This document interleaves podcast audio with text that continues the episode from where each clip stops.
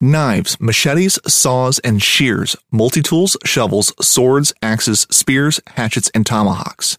If it cuts, snips, slices, or chops, Midway USA has it. Find great gift ideas in our huge selection of pocket knives and other everyday carry folding knives. Make a statement or create a family legacy with one of our top of the line hunting knives. We've got a great selection of manual and electric sharpeners too. For just about everything for the outdoors, check out midwayusa.com. This upcoming concert season will be all about the boots, and Tecovas is your stop for the best in Western style. Tecovas has seasonal and limited edition offerings this spring and summer, including men's and women's boots, apparel, hats, bags, and more. All Tecovas boots are made by hand in a time honored tradition with timeless styles that are always on trend. And Tecovas has first wear comfort with little to no break in period. It's hard to find this level of comfort paired with this level of style. Stop by your local Tecova store, have a complimentary drink or two, that's WCB style, and shop new styles. The smell of fresh leather and friendly staff are at your service. Many stores even have leather custom branding to make your boots truly personalized. And with regular live music and events, there's no in store experience like it. If you can't make it into a store, just visit tecovas.com. That's T E C O V A S.com. They offer free shipping on all boots, as well as free returns and exchanges, and ship right to your door. Go to tecovas.com and find your new favorite pair of boots today.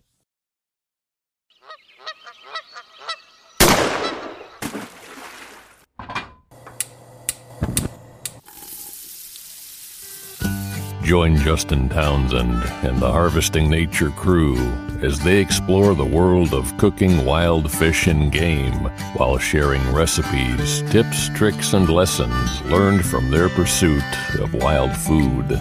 We sure hope you ate before the show, because you're going to leave hungry. This is the Wild Fish and Game Podcast.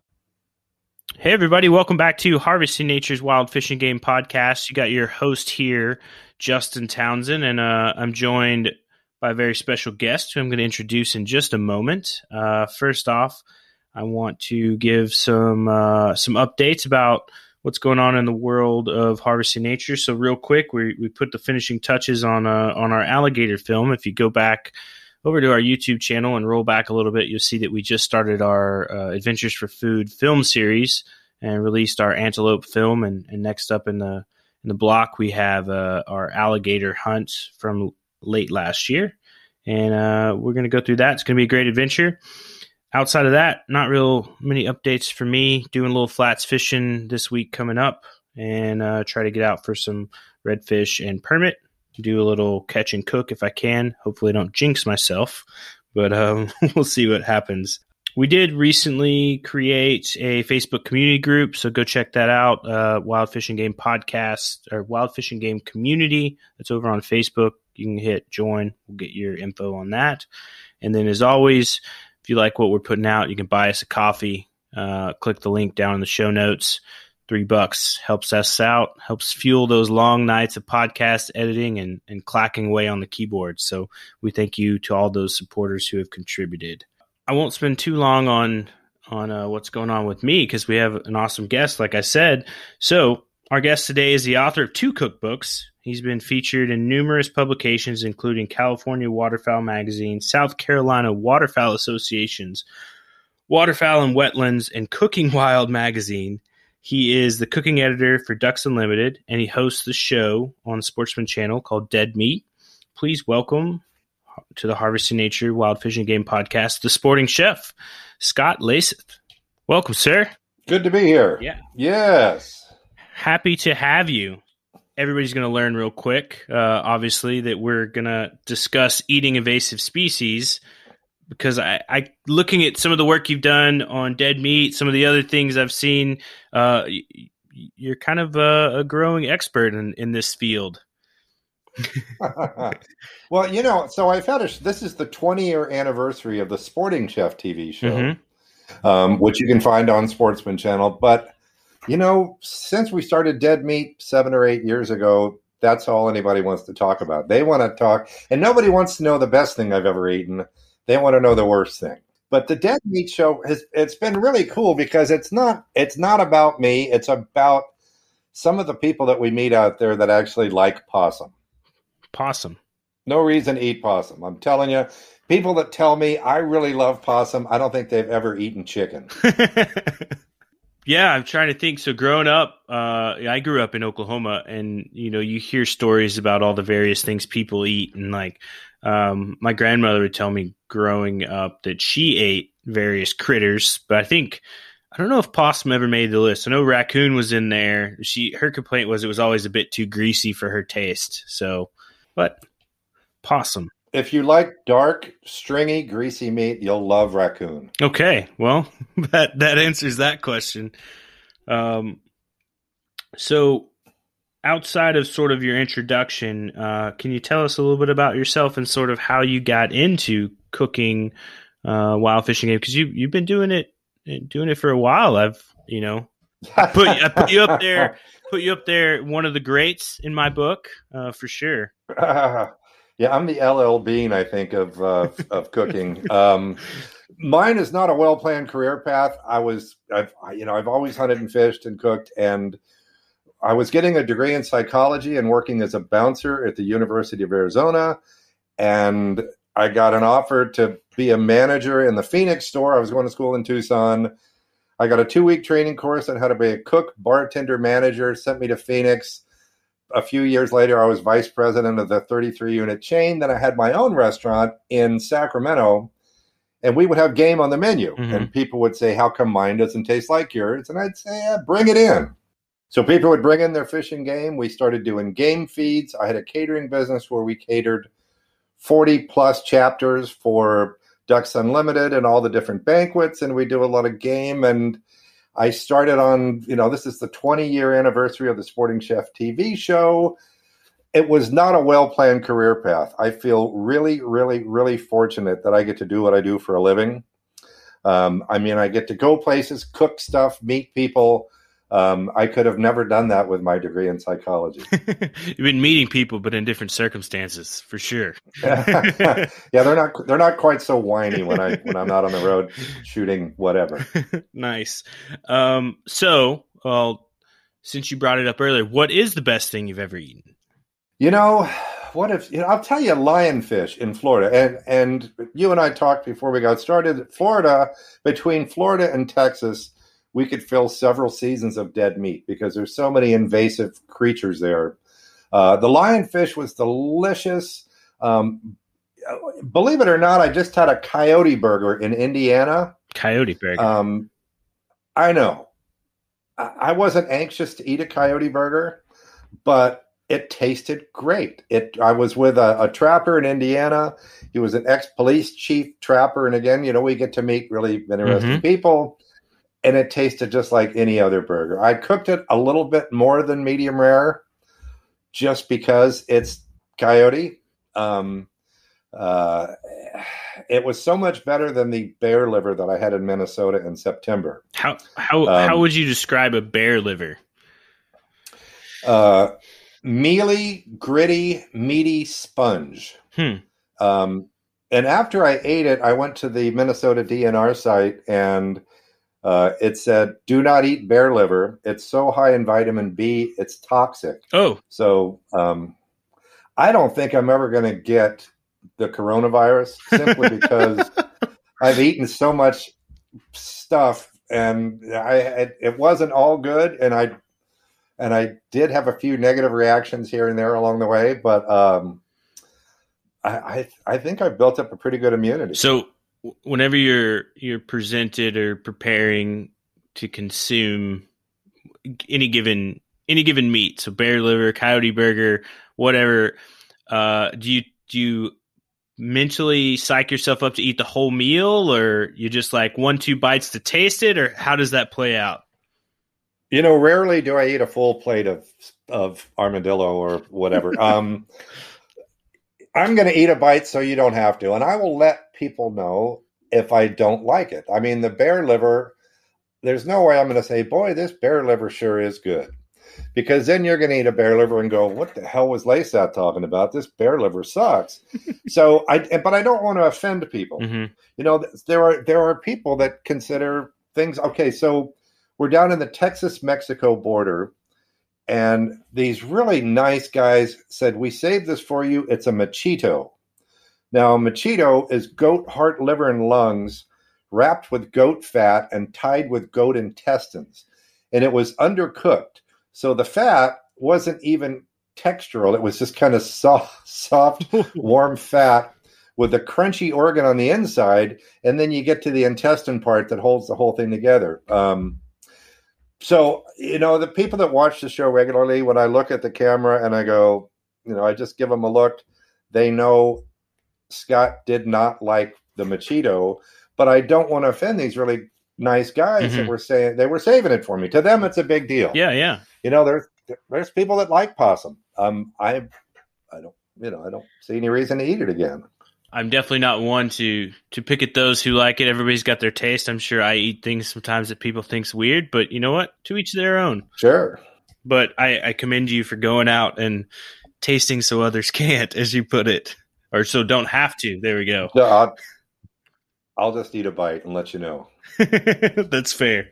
So I too enjoy lionfish too. I think uh, the first time I had lionfish, um, I was down in Bonaire in the in the Dutch Caribbean, so the ABCs, and uh, they had it on the menu at a pizza shop, and so it was on a pizza, so like lionfish pesto pizza, right? And uh, uh it was it was phenomenal, uh, just nice white flaky it, it really is, and you know they obviously you know they can't be line caught. You got to be trapped or speared or whatever, and mm-hmm. and they're they're destroying the ecosystem there in Florida, and so we got to get rid of these lionfish. You know they're they're they're the feral hogs of the sea. We've got to get rid of them.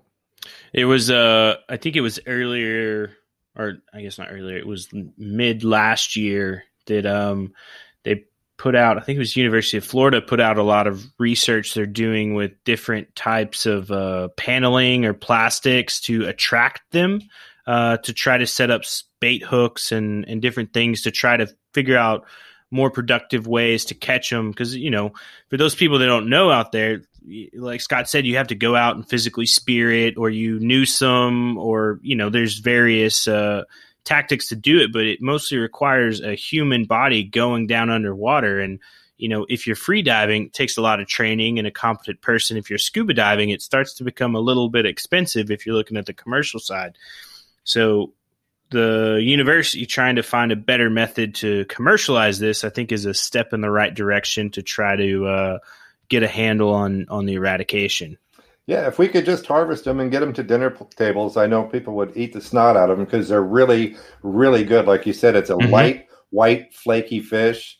I mean, it's really, it's as, I mean, it's walleye like. It's just really good. Oh yeah, I uh, so one of my last restaurant gigs, I was working as a chef here in Key West uh, at uh, a taco place called Mellow Cafe, and that's what I, I searched and searched for months and months to all the the fish purveyors in town trying to score a deal for lionfish. And they're like, no, as soon as it gets here, like it's out the door. Right, right. So I was like, well, um, if you get it in, call me, please.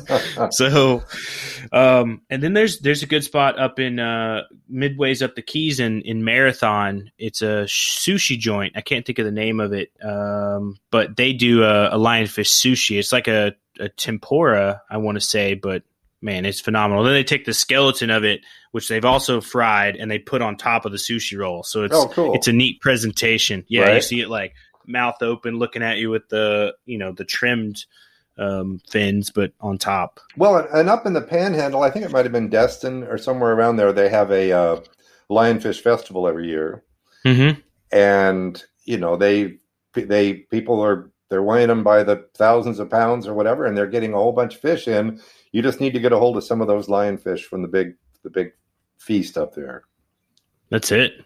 I think that it put a little more value on the on the culinary side and rope right. some people in. A little right. like venison diplomacy, saying, "Hey, come try this out. You too uh can go uh-huh. out." Right. So, um, they do. I know they do the lionfish derby kind of throughout the state, where you enter, you send in your numbers and stuff, and you get a T-shirt. I had a, a friend who placed up. I think he placed in the top uh, fifty or twenty-five as far as the number he caught, and on social media, it's like every day you'd see him out and he'd be like, just, he'd, you know, catch him, and you're just like, man, that's insane. So yeah, it's a cool thing. Uh, I've seen him out around um, when we've spearfishing and stuff or diving for lobster, and you'll see him. You know, I think the first one I ever saw in the wild was about the size of a half dollar, and I just kind of stumbled on it, and I had to like stare at it. I was like, "What is that?" And I try as I got closer, I was like, "Well, I'm a little too close," and so I like backed up. Right. Um, and I just ended up. I didn't even. I don't think my spear. I think it just hit it, and it just I don't know if it dispersed or what, but it, it was gone after that. Uh, so we we try and we always carry a pair of shears in uh on the boat or in our dye bag so we can snip those those uh, the poisonous points off. Which right a lot of a lot of people don't know. Once you get rid of that, like it's you can treat it as a regular fish. Right, you can break it down like any other fish. We had Mhm. a free diver in Fort Lauderdale um, who she can free dive down to hundred, which I can't do. Um, Oh wow! So- yeah, yeah, it was it was fun watching her. I tell you, it's a you know I'm I'm like a 30, 40 foot guy. Like that's my max. Right, but the ability of some people, you know, you got friends on the West Coast and even friends up up in Fort Lauderdale, Miami area that man, they go they go so deep and for the the amount of time they're down, you're just like it- I don't know how she, I don't know how she does it. She says you just have to slow down your heart rate and blah blah blah, and she'll just sit on the bottom at hundred. Um, I I'm never going to be able to do that. Mm-mm, I don't think I, I don't think it's in my. Uh, there's something about being up super high and being down super low that there's like this middle ground that I'm very happy at. So, um, so talking more about sort of uh, things living in Florida, we're going to cover a lot of Florida things. Actually, I think almost everything on our list can be found in Florida in some some accord. But uh, chicken of the trees, the old iguana, um, no shortage of those here at my No. house. I, I fight them off um, off my back deck from eating my gardens almost daily. So. What was uh what was your experience with iguana? Well, I was with a guy, George Cera, who wrote a cookbook about cooking iguanas. And his job, I don't know if he's still doing it or not, he um, drives around Gasparilla Island and shoots iguanas with 22 rat loads and pellet guns. and they fired him at one point, and then all the iguanas came back again. And then when they hired him back, he said he filled the back of his, he had like a mini pickup but it's still a pickup. He filled the back of his pickup with iguanas. Um, iguanas have got a bit of a salmonella problem, so you don't want to, you know, you want to make sure you. What we did was we boiled them first, peeled the skin. We really, I mean, they were thoroughly cooked, and Yep. to me, they don't taste like chicken. They tasted a lot like frog legs to me. That's that's that's where I'm at with it. 100%. And I don't think frog legs taste like chicken. They taste like frog legs. Yep. But that's that's what I got out of the iguana. You can do anything you want to with them. We did tacos and tostadas and kind of the standard thing. Um, but once you cook the meat, you can strip it out and do whatever you want to with it. But you do want to make sure that you avoid that whole salmonella thing. But they're fun to hunt. We're going to go to Puerto Mhm. Rico this year, um, and we're going for barracuda and iguana. I want to eat some of that Puerto Rican street food and see if I can build up my immunity a little bit more. good good luck. I've been Uh-huh. down to Puerto Rico. It's uh it's quite the culinary adventure. I'll oh say. yeah, Um, barracuda, though, I mean, not an invasive, but um, uh, pretty frowned upon in in U.S. culture as far as consuming it. And all over the Caribbean, I think every island or every Central American nation I've been to, it's like people are all about it. right. That's it's not getting thrown back. Um, which I, I don't know. Maybe people put too much merit into the ciguatera scare. They just don't know how to approach it. Right. And I've I've I've had barracuda before several times. I had no problem with it. You know, I it's not one of those fish I'm gonna take home and freeze. Mm-hmm. Um, to me, it's got to be on ice, bled fast. Yep. Cook it that day, um, or I, I, you know, there's some things that just don't freeze all that well. Yep. Um, Right. One of the things that barracudas are good for is catching um, Goliath grouper. When you stick a big hook in a barracuda head, it kind of stays in there for a while. But we did that. We did that off the dry tortugas um, with a giant barracuda that we caught. This uh, Goliath grouper kept stealing it, and so we finally buried it in the head. and um, and we finally got a got a grouper out of the deal. Man, those Goliath grouper are something else. They are such a cool. Oh yeah. There's one. Um, so I took a trip out to um, to Fort Jefferson, which is the the big fort that's at Marquesas and Dry Tortugas area. A lot of people don't know it. That thing is like it's so large you can fit Yankee Stadium inside of it. Which I Right. when you're standing there, you're like, this is insane. Uh, and it's it's what uh, I think 45 miles or so from Key West, like just out in Uh-huh. the middle of the ocean. Right. And uh, out there, the Park Service boat pulls in, and where the Park Service boat pulls in, the dock there, and when the Park Service boat pulls in, there is probably a 25 foot long. Well, I'm probably not that big. I'm exaggerating, but he pulls. He like settles himself underneath the boat and sits in the shadow of the boat, and he's just Ah. massive, just massive. right, right. But no telling how old it is either, because I mean, to get that size, you got to win a lot of battles. so, Mhm. as far as iguanas, though, to kind of circle back around, you got me on barracuda. Um, but the the iguanas, so we have a coconut mango iguana taco, and we kind of do the same thing. You uh, you you cook down the iguana, then you shred the meat, and then you put it into uh, you put it on top in sorry in like a coconut coconut milk with some mango in there, and then then throw it in Right. a tortilla. So pretty pretty standard. People need to kill and eat more iguanas. I mean, Mhm. there's no shortage of iguanas. No, So that's something we need to catch people to catch on to and, and start harvesting iguanas because they taste fine and there's way too many of them. Yeah, and I mean salmonella. Once you get past that, I mean you deal with salmonella in domestic poultry all the time, so Sure, it's sure. it's it's not a challenge we don't know how to overcome.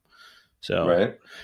and you know the fun, the crazy thing is like nobody really knows how the iguanas sort of showed up in South Florida. It's just like they were here and then then they were everywhere. So Well, and python, iguana, peacock bass, uh, clown knife fish, uh, snakeheads, you know, the list goes on and on. It's Florida. Yep, yep. I mean, we have the pretty pretty unique ecosystem here, and not to mention we have the port of entry for all of Central and South America is passing through. And I, I, I forget the exact statistic, but it was pretty staggering. Talk about plant species too, all kinds of things that come here and introduce bugs and eggs and all these other things. It's like the Department of Agriculture has their work cut out for them in South Florida. well, and you know, a lot of people, I guess, they just want to dump their aquariums in the canal and see what happens, and there you go. uh, you end up with a twenty foot long peacock bass.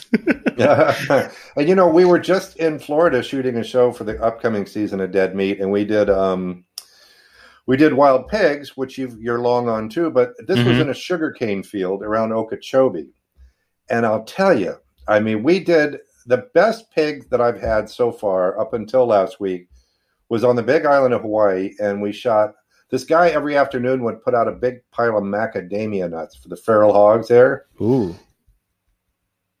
you know, the 180 pound boar, the fat on it was solid white, wasn't off color at all. We actually, instead of trimming all that fat off, we added the fat to the grind in some sauces that we made, which you just don't do with wild pigs, uh, especially old male pigs. Um, Mhm. But these sugarcane pigs that we shot last week were crazy good. Um, we shot about a 70 pound sow and about a 160, 170 pound boar. And although the sow was better, as it always will be, um, especially a younger one, lighter in color, there was absolutely nothing wrong with that boar. All they eat is sugarcane. The good, you know, the thing about shooting them in sugarcane is you want to shoot them in the head because you don't want to you don't want to chase one. If you've never seen how thick sugarcane is, you can't go chase a pig in a sugarcane field. It's just way way too thick. So Wow. we happened to shoot it in a in an in a sugar. The sugarcane was only a couple of feet high, and so they didn't go into the tall stuff. And I also saw how you all burn the sugarcane too. That was really cool. I hadn't Mhm. seen that before. Set that on fire before you do whatever. But these, you know, people talk about you are what you eat, but think about it. What does a pig eat? right? A pig eats anything. And why is bacon so good? That's kind of, pigs are kind of the exception to the rule. But when all they're eating is sugar cane, man, what a big, big difference. Yep. I man, it's almost like you're uh if you had some salt in there, you'd just be doing a brine on them already. and I mean, we we did a little a very simple saltwater brine, and that's it. Didn't do a whole lot to it. I had a guy from Alabama. He's got uh, Bama Grill Master, I think is his is his Instagram deal, but um, he cooked it and made it very simple. You know, wrapped it in foil with some oranges and a little mm-hmm. whatever after it was grilled. It was absolutely delicious. Oh man, with the Florida oranges too, right? Well, you know, we had to we had to cliche it a little bit. So. but you know, right. if you're from Oklahoma, you if you've had them in Oklahoma, it's a different pig. So much different. You know, uh, a, a lot of people they won't eat them. They won't eat them. Right. They're just like, nope, turn their nose up, and I'm just like, well, I, th- I think it's an important resource, like we we need to capitalize on. So we have to um, kill these pigs. We really yeah. do. You know how prolific they are. Um, and but you know, you say they won't even eat it. I've found that a lot of people, a lot of the things that people won't eat, they've never eaten. Agreed. People that say, "Oh, I'm not going to eat that," or you know that you know, I'm the cooking editor for DU Magazine, so I talk to a lot of people about waterfowl. I live in Northern California where we've got a hundred plus day season. We can shoot seven mallards a day. It's really, really good here. Um, and people go, spoonies. No, I don't eat spoonies. There's nothing wrong with spoonies. I serve them spoonies. I serve them snow geese all the time. I just don't tell them what they are until after they've eaten it. but a lot of times we, you know, we're told it's just like the people that say, I don't eat deer because it, I've heard it's really gamey and livery and muttony. Well, it isn't if you if you treat it right, you know. Yep. And it doesn't mean you don't make it taste like deer. It just means that you. It's. I mean, salt and pepper is all you need Mm-hmm. Just don't overcook it, right? Yep. So at, at the end of the day, the animal's going to take taste like what it's supposed to. And I think we, we were talking about this earlier. It's like you don't. It doesn't taste like chicken. It tastes like frog legs. Like people, uh, I think it's a very common thing to take a wild food and try to associate it to a domestic food when they're two different animals. It's like, hey, here's a you know here's beef and here's chicken, but my beef doesn't taste like chicken. It's like, well, of course it doesn't because it's a cow or a steer. Well, so and a lot of people try and cook gamey flavors out of something, and all they're doing is make it taste more gamey. Mm-hmm.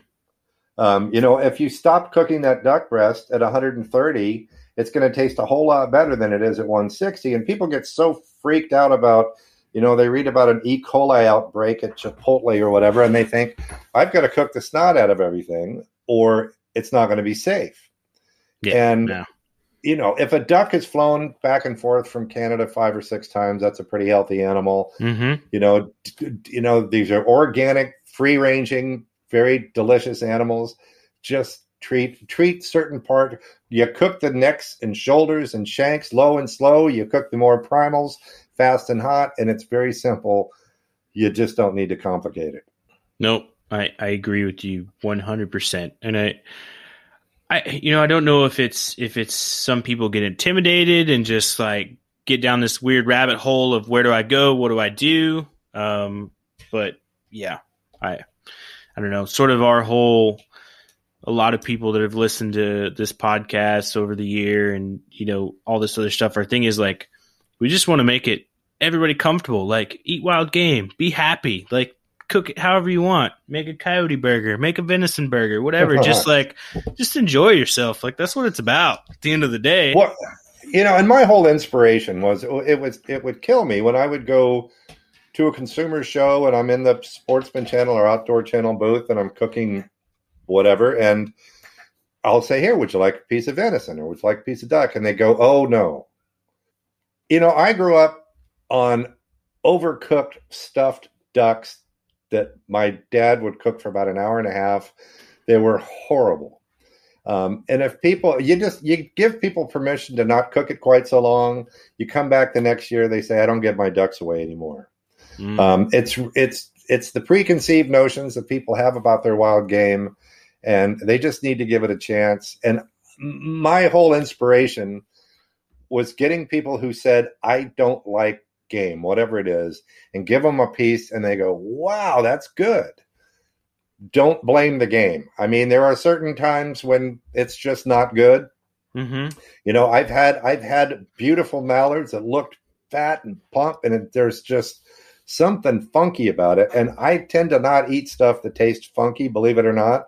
At least, at least, I know coming from me that sounds a little odd, but um, you know, if something tastes bad, I'm not going to eat a plate of it. I'll eat a bite. I might eat two bites just to make sure it's as bad as I thought it was.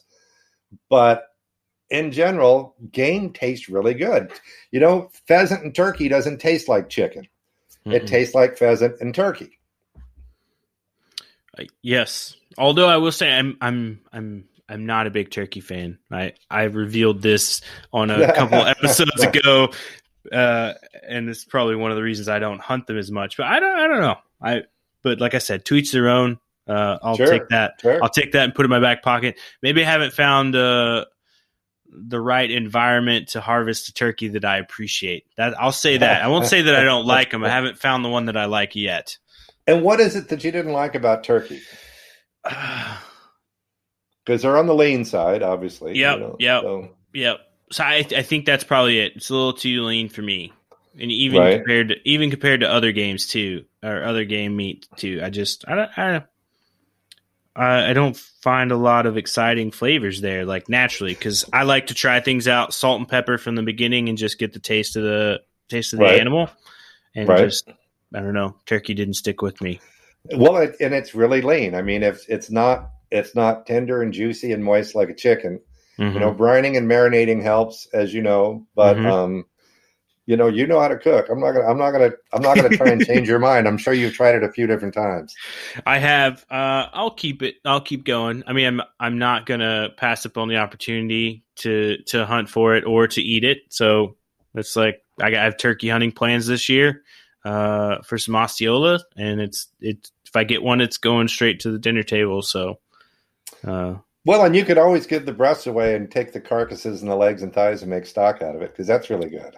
That's true. I do like that, and I've heard uh, using the legs too and braising them down and shredding the meat and doing and various. Yeah. Well, otherwise you'll never get the meat off it. You can cook it. You know, if you throw it on the grill, you could still beat somebody over the head with it, and and no meat's going to fall off. It's not the ones you get at the fair for sure. No. no. Fishing like a local isn't just about catching fish. It's about connecting with the environment and the people who call it home. It's about hearing the stories and traditions that have been passed down for generations and sharing unforgettable moments with the people you meet along the way. Fishing like a local is having an experience that stays with you forever. And with Fishing Booker, you can experience it too, no matter where you are. Discover your next adventure on Fishing Booker. Well, to sort of circle back around, um, I know that you have a couple wild hog recipes uh, that you prepared. We've, we did a little digging. Um, outside of your most recent experience, what's one of your favorite ways to prepare wild hog or wild pig? You know, the ones that are the most challenged are the old boars. And so to me, it's critical that you trim as much fat off mm-hmm. them as you can. Um, get rid of all the visible fat then I like to cube it up, and then I'm gonna put eh, put it either in a flat top or a rondo, put it in something, and render as much of that fat off as you can, and then I'm gonna pour off that old boar fat. Again, you know the 50, 75 pound sow is not such a big deal, but the challenge is the old stinky one. Even you know when you shoot a big a big hog, it doesn't smell good when you go to throw nope. in the back of your truck. Um, and when you start breaking it down, it doesn't really smell all that good either. So, um, why do we eat things that smell bad, right? Like the coyote burger. Um, and by the way, the coyote, as stinky as it is, when you when you break them down, the burger itself had none of that. So, I like to render as much of that fat down. I love making chili verde and chili colorado out of older male hogs. Um, once you pour all that fat off, then I'm going to replace it with maybe some chicken broth, some onion, celery, garlic. I'm going to slowly cook that. It's not something you want to eat. It's not. It's not a, a fast and mm-hmm. hot type of recipe. And then there, there's still a little bit of danger of trichinosis in the wild pig, so you want to make sure that it's cooked all the way through. So once it starts getting tender to where you, it starts to break down, then I'm going to throw in tomatillos and roasted peppers and all those kinds, and cilantro and lime and those oh, kinds of flavors. And to me, it's not done until it just until you just barely give it some finger pressure and it breaks apart. Then you wrap it in a fresh homemade flour tortilla and whatever else you want to put on it. Oh, I'm sold. that sounds great. Um, man, that's so good. So why? Um, I, I guess we alluded to a little bit, but why? Why is that your preferred method for the older ones? Well, because the older ones, they have a they they're tougher, they're darker. The meat's darker, they're tougher, and they can be a bit aromatic, even when you're cooking them. Um, a lot of times, I like to get it started outdoors um, because it can stink up your kitchen. And I know people are listening, going, "Why would you want to eat something that stinks?" Because we need to kill pigs. Mm-hmm. We we have got to kill pigs. They start breeding at six months. They do not slow down. Shoot as many of them as you can. I mean, there's reasons why all these states have got no limits, no license. Yeah. You know, no season. Shoot as many as you want. They're not supposed to be here anyway. I mean, nope. they're for whatever reason, we got pigs, um, and they're not going away. And if you've ever seen the kind of damage that pigs can do, Tell you the most fun I had. We did a show in Texas last year with um, a, a, guy, Jimmy Galindo. He's down around College Station, and uh, we're shooting pigs with ARs and suppressors um, out of a golf cart on golf courses at night.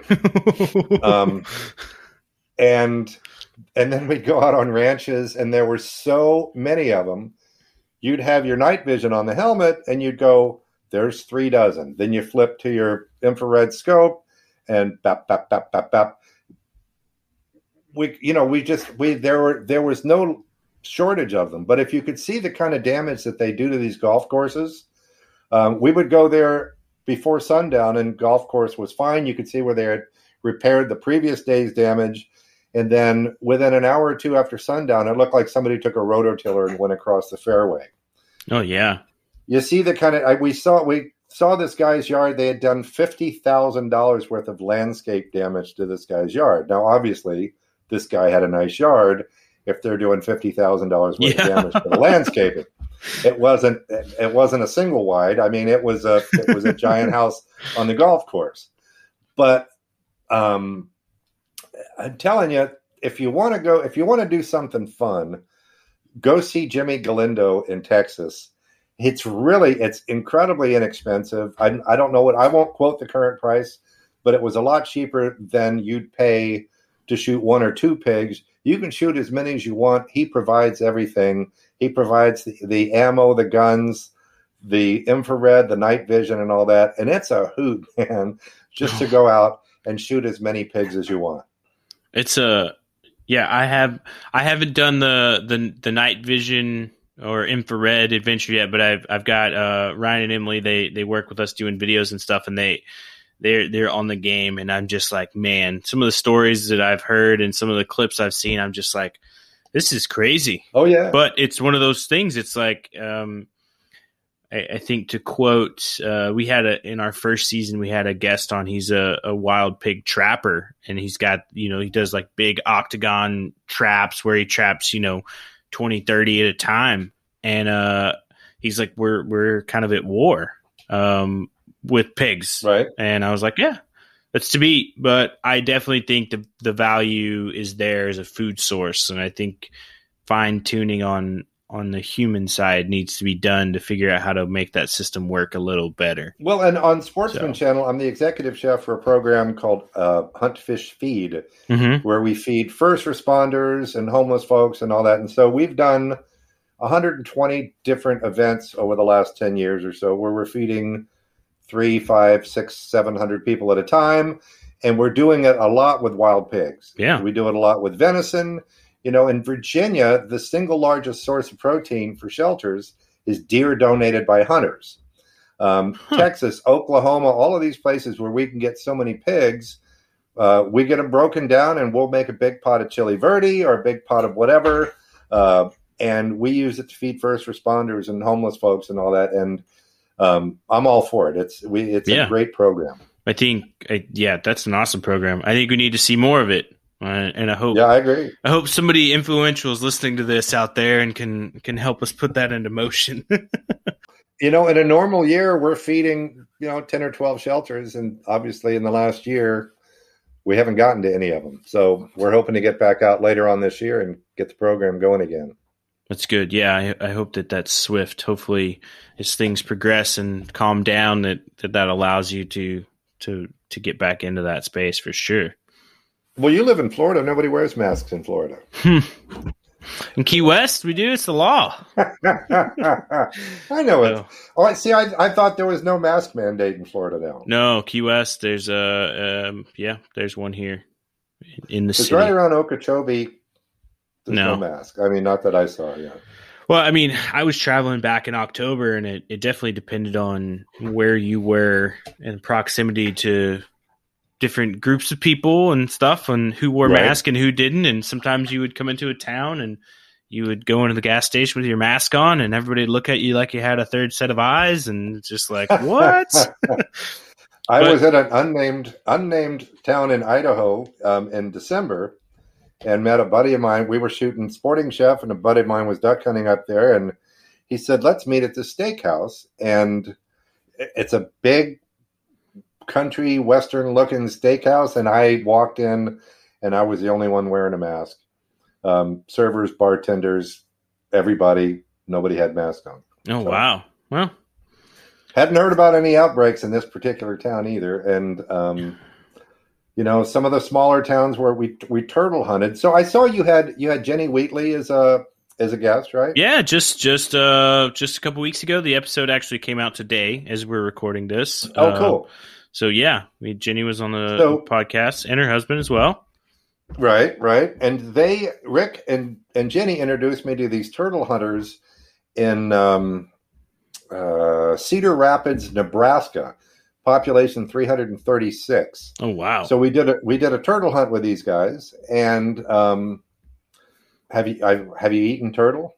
I have eaten turtle. Yeah. This you know the biggest problem with turtle is cleaning them. Um, these were twenty five to thirty pound snappers. These guys, this was like eight brothers. They take pitchforks and they go into this really funky swamp, and they just go back and forth with the pitchforks from one side to the other.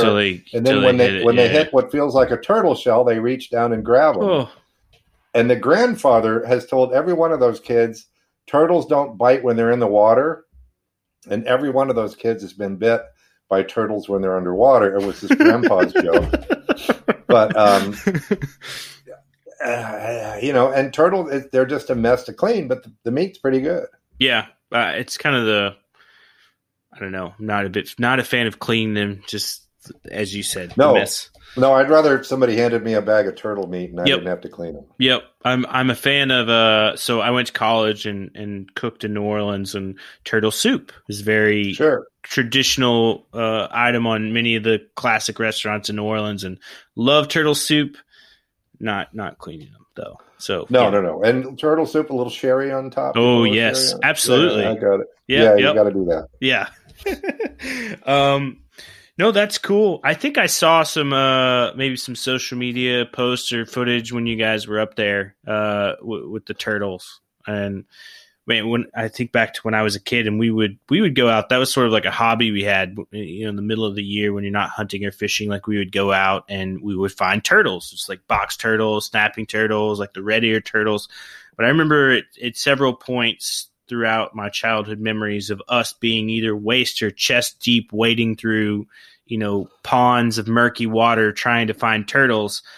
Right. Probably not the best idea of, of other things that we would find out there. And yeah, we had the saying as far as snapping turtles, it was like, I can't remember the exact saying now, but it's essentially like once once they get bit, they won't let go, or once they bite you, they won't let go till the lightning strikes, or like something crazy like that. And uh, Well, you know, in cleaning them with these big snappers, the part that we didn't we didn't want to get too graphic on TV, but you grab their their head, you grab their mouth with a pair of pliers and pull it out, and Mhm. then somebody cuts the head off. Yep, like a hatchet or machete or Right. what have you. Yeah. I mean, you don't have to show that on TV, I guess, but No. you know.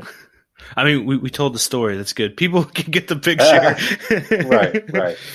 So, um, yeah, I- interesting stuff. But uh, sort of thinking about back in the world of invasives, uh, snakehead.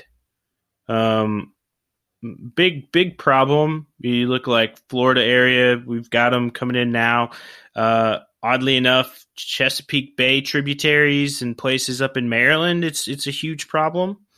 And uh, I was first introduced to him. We had a field staff writer that lived uh, up in Maryland, and he put out a.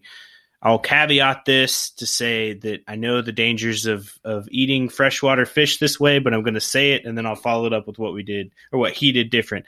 Uh, snakehead ceviche, he did like a hard multi-day freeze on it. You know, getting rid of parasites, all the other things, the creepy crawlies that live in freshwater fish. So uh, that was the big reaction when we put the recipe up. People were like, "What are you doing?" And we're like, Right, "Whoa, right. like we, we understand. We we mitigated it.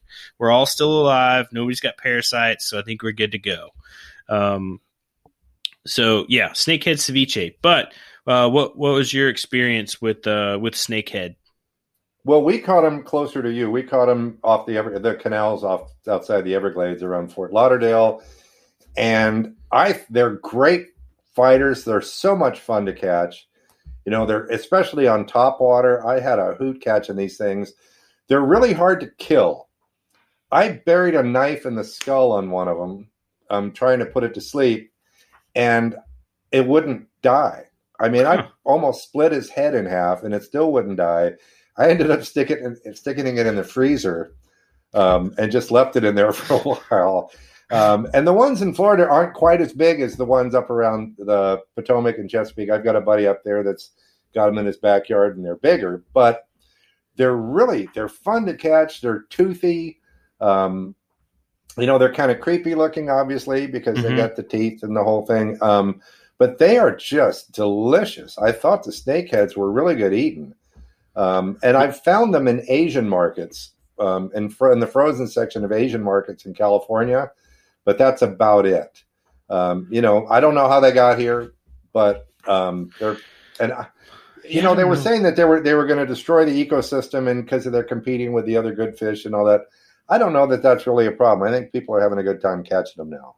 Yeah, and I mean, it doesn't seem, you know, you have them in these two areas, and obviously people talk about the negative impacts of any invasive species, but if you get down to like the microscopic level, not doing much damage, like it's here, like it, it's always a big question for me. It's like, at what point do we look at does a invasive species sort of become naturalized, or you know all that? And we, we we've got animals that we brought from other continents in the U.S. and in different populations. Uh, in spots across the US. It's just like maybe snakehead don't move past Florida. Maybe they don't move out of the Chesapeake tributaries. Like maybe they're just there and then it becomes, well, this is where you go when you want snakehead. So Right? I, I think Uh, do you have do you have nutria in Florida? um I have never seen them. I'm trying to think if I've heard of them. Um you know, in Louisiana, uh obviously present. I I I would think, but I, I don't know 100%. Because we they were in Oregon, we have them in California now. Okay. In California, you know, all the worst things in the United States start in New York and California, and then they just and then they just infect the rest of the country. so fish and game here won't let us kill nutria. huh. They want to do it themselves, which means soon we'll have an explosion of nutria here. Yep. Um, I don't know how they got here. They're up in Maryland too. You know, for people that don't know, it's about a 20 pound rat that started in Louisiana in the 20s. The McIlhenny Tabasco people brought them in for the fur trade, Yep. and nobody wanted nobody wanted to wear a rat. And so, between uh, tornadoes and and human events, they escaped and and they're vegetarian. So they eat all the veg uh, the vegetation on the levees and erode the wetlands and compromise you know the levees and the wetlands And in Louisiana, if you're a resident, you sign up for this deal and it, you bring in, I think it's the last seven inches of tail, and they give you five bucks. So people would just go out. We were in Venice, Louisiana, and people Mhm. would just go out and they'd whack a bunch of them, cut the tail off, and leave the rest to feed the gators. Yeah. But they were, and I could, I had a real hard time in Venice getting people to eat some. Which is interesting because in New Orleans, in the city, that's who you envision. That's who's eating nutria, or people down in Venice, or people in the bayous. I, I know that's a very stereotypical thing to say, but it's like Right. that's Right. a that's a, a common thought amongst a lot of people. Is they're like, oh yeah, nutria. People eat nutria down there. And you're like, if No, I they want to see nutria, I go to the zoo or over to Jefferson Parish or you know wherever. Like, yeah, Yeah, they don't eat they don't eat nutrats there, but you know, in, in New Orleans, you see them in the in the canals, and you see them in the Yep. in all the little ditches and stuff, and they- it's just a big rat. I remember when I was in college, like the the sheriff of Jefferson Parish, which you have uh, Orleans Parish and Jefferson Parish is next over, still like very highly populated metropolitan area, and Uh, they were leading like this campaign of basically like deputies and people driving around at night shooting nutria out of the levees, like in populated areas, and I was just like, well, right? I guess this is a problem. It it definitely is a problem. But and I and I you know you've got the python thing Yep. in Florida too, and I saw the swamp people or whatever did a big thing. Didn't they do? They did a big roundup in the Everglades for for python. Yep. So uh, I, it's funny because I was just talking about this story. Uh, so I guess it was a, a couple years back.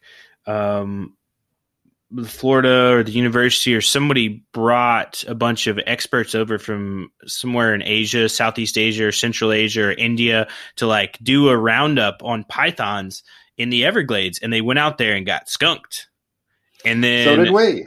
Yeah.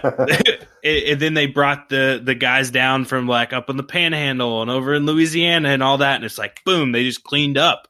And it's just like, wow, okay, well, Well, and if you Um, think about how big the Everglades are, finding a snake in the Everglades is like a needle in a haystack. I mean, I'm I'm surprised that they found as many as they did. oh yeah, Um, we were told, man, there's not a dog in sight or a deer fawn in sight. They're eating everything, and I was, you know, I was a little. I had mixed feelings about whether I wanted to run into one when I was looking through the bushes or not. hmm Um, but we did, you know, we we we had what we cooked them. Um, the people there that we were with, uh, they had a, a a live one. What we don't do is stick one in the bushes and act like we caught it. no, Um, we're not we're not going to do that. If we don't get one, we don't get one. Um, but they're not good eating. It's not like a rattlesnake.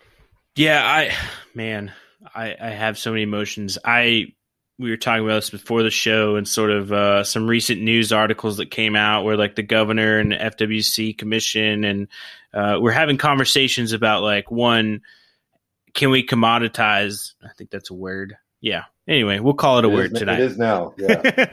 uh, can we can we commercialize uh, python meat and my first instinct is one you got to convince people to buy this uh, which i don't know how you're going to do that and two there's been a lot of studies out about high mercury levels and right. they're not sure how the elevated mercury levels are getting there. The, I think Right. the lead, the leading theory being that these snakes aren't used to living in habitats where the mercury's present, so they have no way to dispel it. So it's just kind of building up. Um, but in the same article I'm referencing, they're talking with an, uh, a python hunter, and she's raving about this meat. Uh, No. Uh. uh She's lying. it's the best thing ever, and that's she loves to eat it. Uh, and she Uh-uh. uses she uses the eggs to bake with, which that Oh. she lost me. I was like, uh, I, I'm I'm very supportive of a lot of things in the wild world and eating things, but I don't know. I don't know how I feel about using python eggs to throw in my raisin muffins. Well, and it's not an. It's not going to be like a chicken egg. I Mm-mm. mean, it's a. It, they they give live birth, right? So the egg is going to have a little snake in there. And what I found um, is that it's so incredibly tough. I mean, I wailed on it with a mallet. I ran it through a cuber, and even then, you'd start chewing it, and it just got bigger. It Oof. just wasn't. It wasn't good. Um, I don't see any reason to eat python. I mean, I'm sure you, if you want to make some boots out of it, that's fine. Mm-hmm. But eating it was a whole different deal. We had a guy, um, our airboat guy, our guide there, made uh, uh, cheese, uh, cheese grits, and python. Huh. So the grits were good, but you just tried to work around the python part and eat the grits. And um, again, I I cooked some myself. I you can actually buy it. Mm-hmm. Um, it's it's not it's just not good. Man, and I, I I want I want it to be good so that more people are are are uh, interested in in going out. I mean, it's not an easy task too to go out and and find them no. either. You know, I I've I've hunted around the Everglades, uh, you know, in Big Cypress and some of the other wildlife management areas adjacent to the Everglades, and it's like never ne- never seen one out in the wild. Um, not even like crossing the road at night as you're driving, and it's just I, I don't know and that's when you when where we were looking for them is you know the sun goes down they want to go out and warm up mm-hmm. and they'll go out on the roads and hopefully retain some heat that way. But i mean we we just never we didn't we didn't find one. But i did i held a 10 foot python and it's it's like no other muscle you've ever felt. It's crazy crazy crazy. Um, it's not like a rattlesnake. It, it's not tender even a little bit. No big animals too. And I tell everybody, be careful if you do decide to eat them. Like the the whole mercury thing is no joke. Based on some of right. the, I dug into the scientific journals and uh, went down a couple rabbit holes on that. But yeah, it's a uh, it's some interesting stuff. But um, let's see. Maybe we kind of hit on. I think we hit on a lot of the the high notes of of some primary invasive species. I think the only one that we didn't hit on was carp, uh, Asian carp specifically. Asian carp. Yep, we've done um, that. What What was your experience with Asian carp? Well, we were on the Illinois River in Peoria, Illinois, and if you've seen the videos where you go down in a boat and there's carp flying out of the water and hitting you in the head and all that, it's exactly like that. Huh. Um, and and so you're shooting them with bows. You go down the river and they you see a few of them start to jump up, then you do hard circles in the boat and it kind of stirs them up. And by the way, in Asia, they don't jump out of the water, they go down. For some reason in the US, they fly out of the water. So um, while you're trying to shoot them, while you're trying to shoot a flying object with a bow as you're doing hard circles, it's not a very good percentage shot. We put a lot of arrows in the air, and we had about 25 of them jump in the boat, but I think we only shot three of them out of the, out of out of all of the all, all these fish. But the cool thing is, we were with a guy from Chicago who.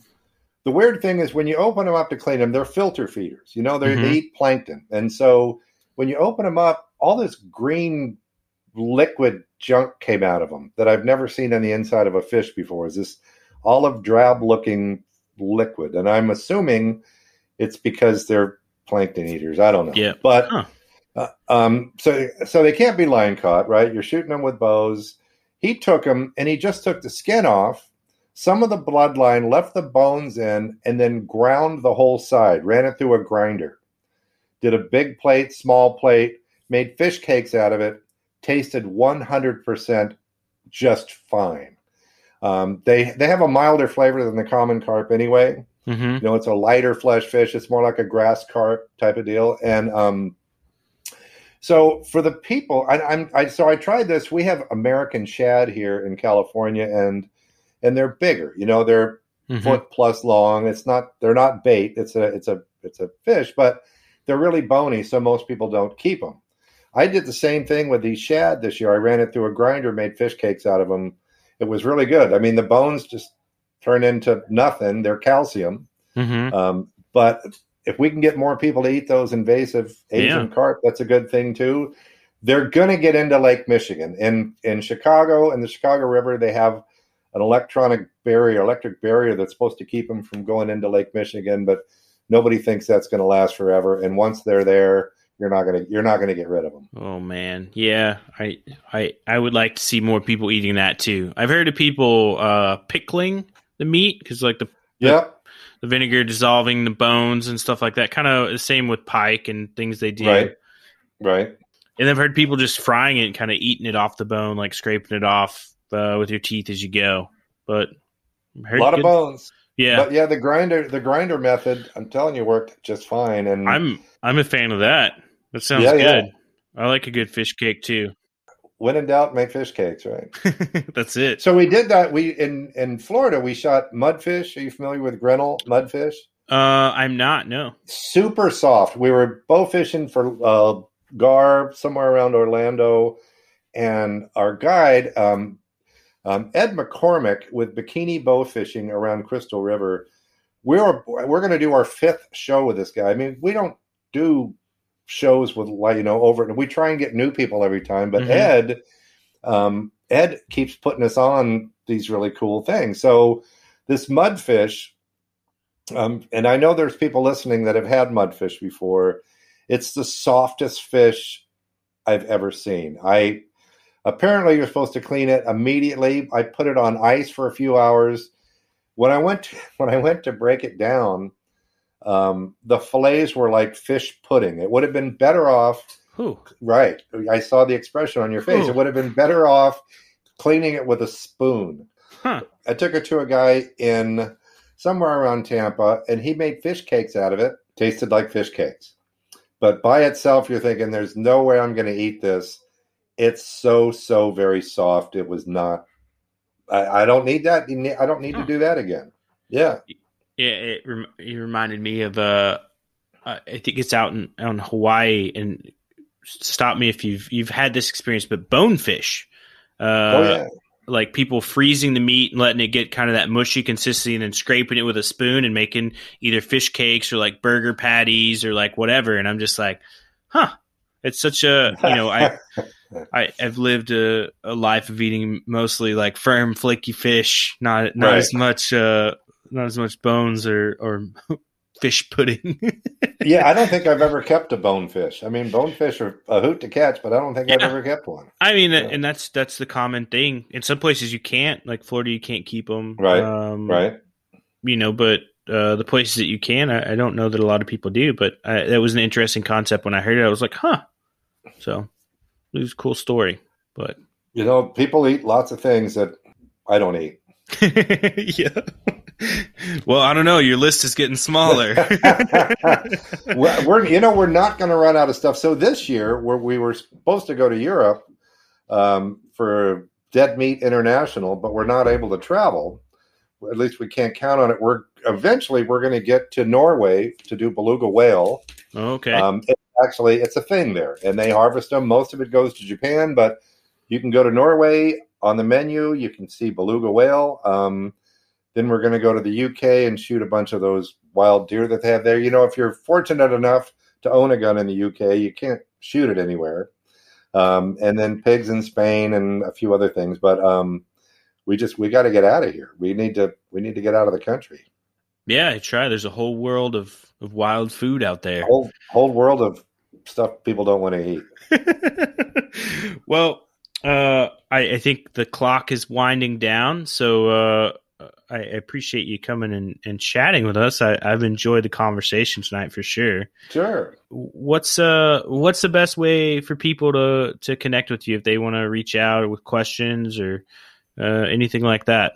Uh, just go to sportingchef.com. That's where all the free recipes are there. You can see where our podcast is and Mm-hmm. and find out all about the shows there. Sportsman Channel and Outdoor Channel has info about the shows. Uh, and uh, you know, this is in a normal year, this is what I do. So um, again, I'm very fortunate to be able to get out there and do these kind of things.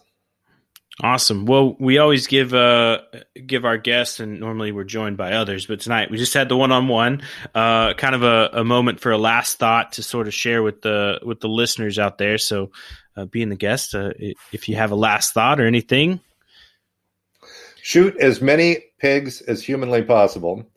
Um, they're a problem. Catch lionfish, shoot pigs, shoot iguanas, kill them and eat them. Um, and if you can, if you can make a, a, if you can feed your first responders in your neighborhood with a good pot of wild pig chili verde, to me that's a victory. I I echo that. I support this message 100%. All so, right. um, no, I, I, I, echo it too. I think when uh, we sort of connected the dots before the show uh, about the the importance of invasive eating invasive species and the opportunity to talk about it, and that's kind of something we definitely harp on uh, a lot is is being opportunistic omnivore, as many other animals in the natural world are, and and uh, when the opportunity arises, take it. But if you're going out to be strategic about what you're hunting and fishing and eating, then choosing invasives is a good way to go about because one, you, you you get food to bring home, and two, you get to feel good that you're doing something to help out the natural world. And in the case of pigs, in a lot of places, you can after when you get all depressed about deer and duck season being over, you can go out and shoot those all year long. Yeah, that's true. That is very true. Um, well, outside of that, uh, I want to thank everybody for listening, and and as always, uh, show notes will be available online, and you can go down and scroll through a lot of the great recipes we talked about tonight, and videos, and all the links we'll throw in there, and head over to social media. Uh, make sure you're following the Sporting Chef in the various social media platforms. And when you're done there, make sure you're definitely following us, which you should be, uh, so you can see all the great things we're doing as well. And then, uh, whatever podcast platform you listen to, punch that five star button. Tell us what we're doing wrong. Tell us what we're doing right. Uh, thanks, everybody. Have a good night.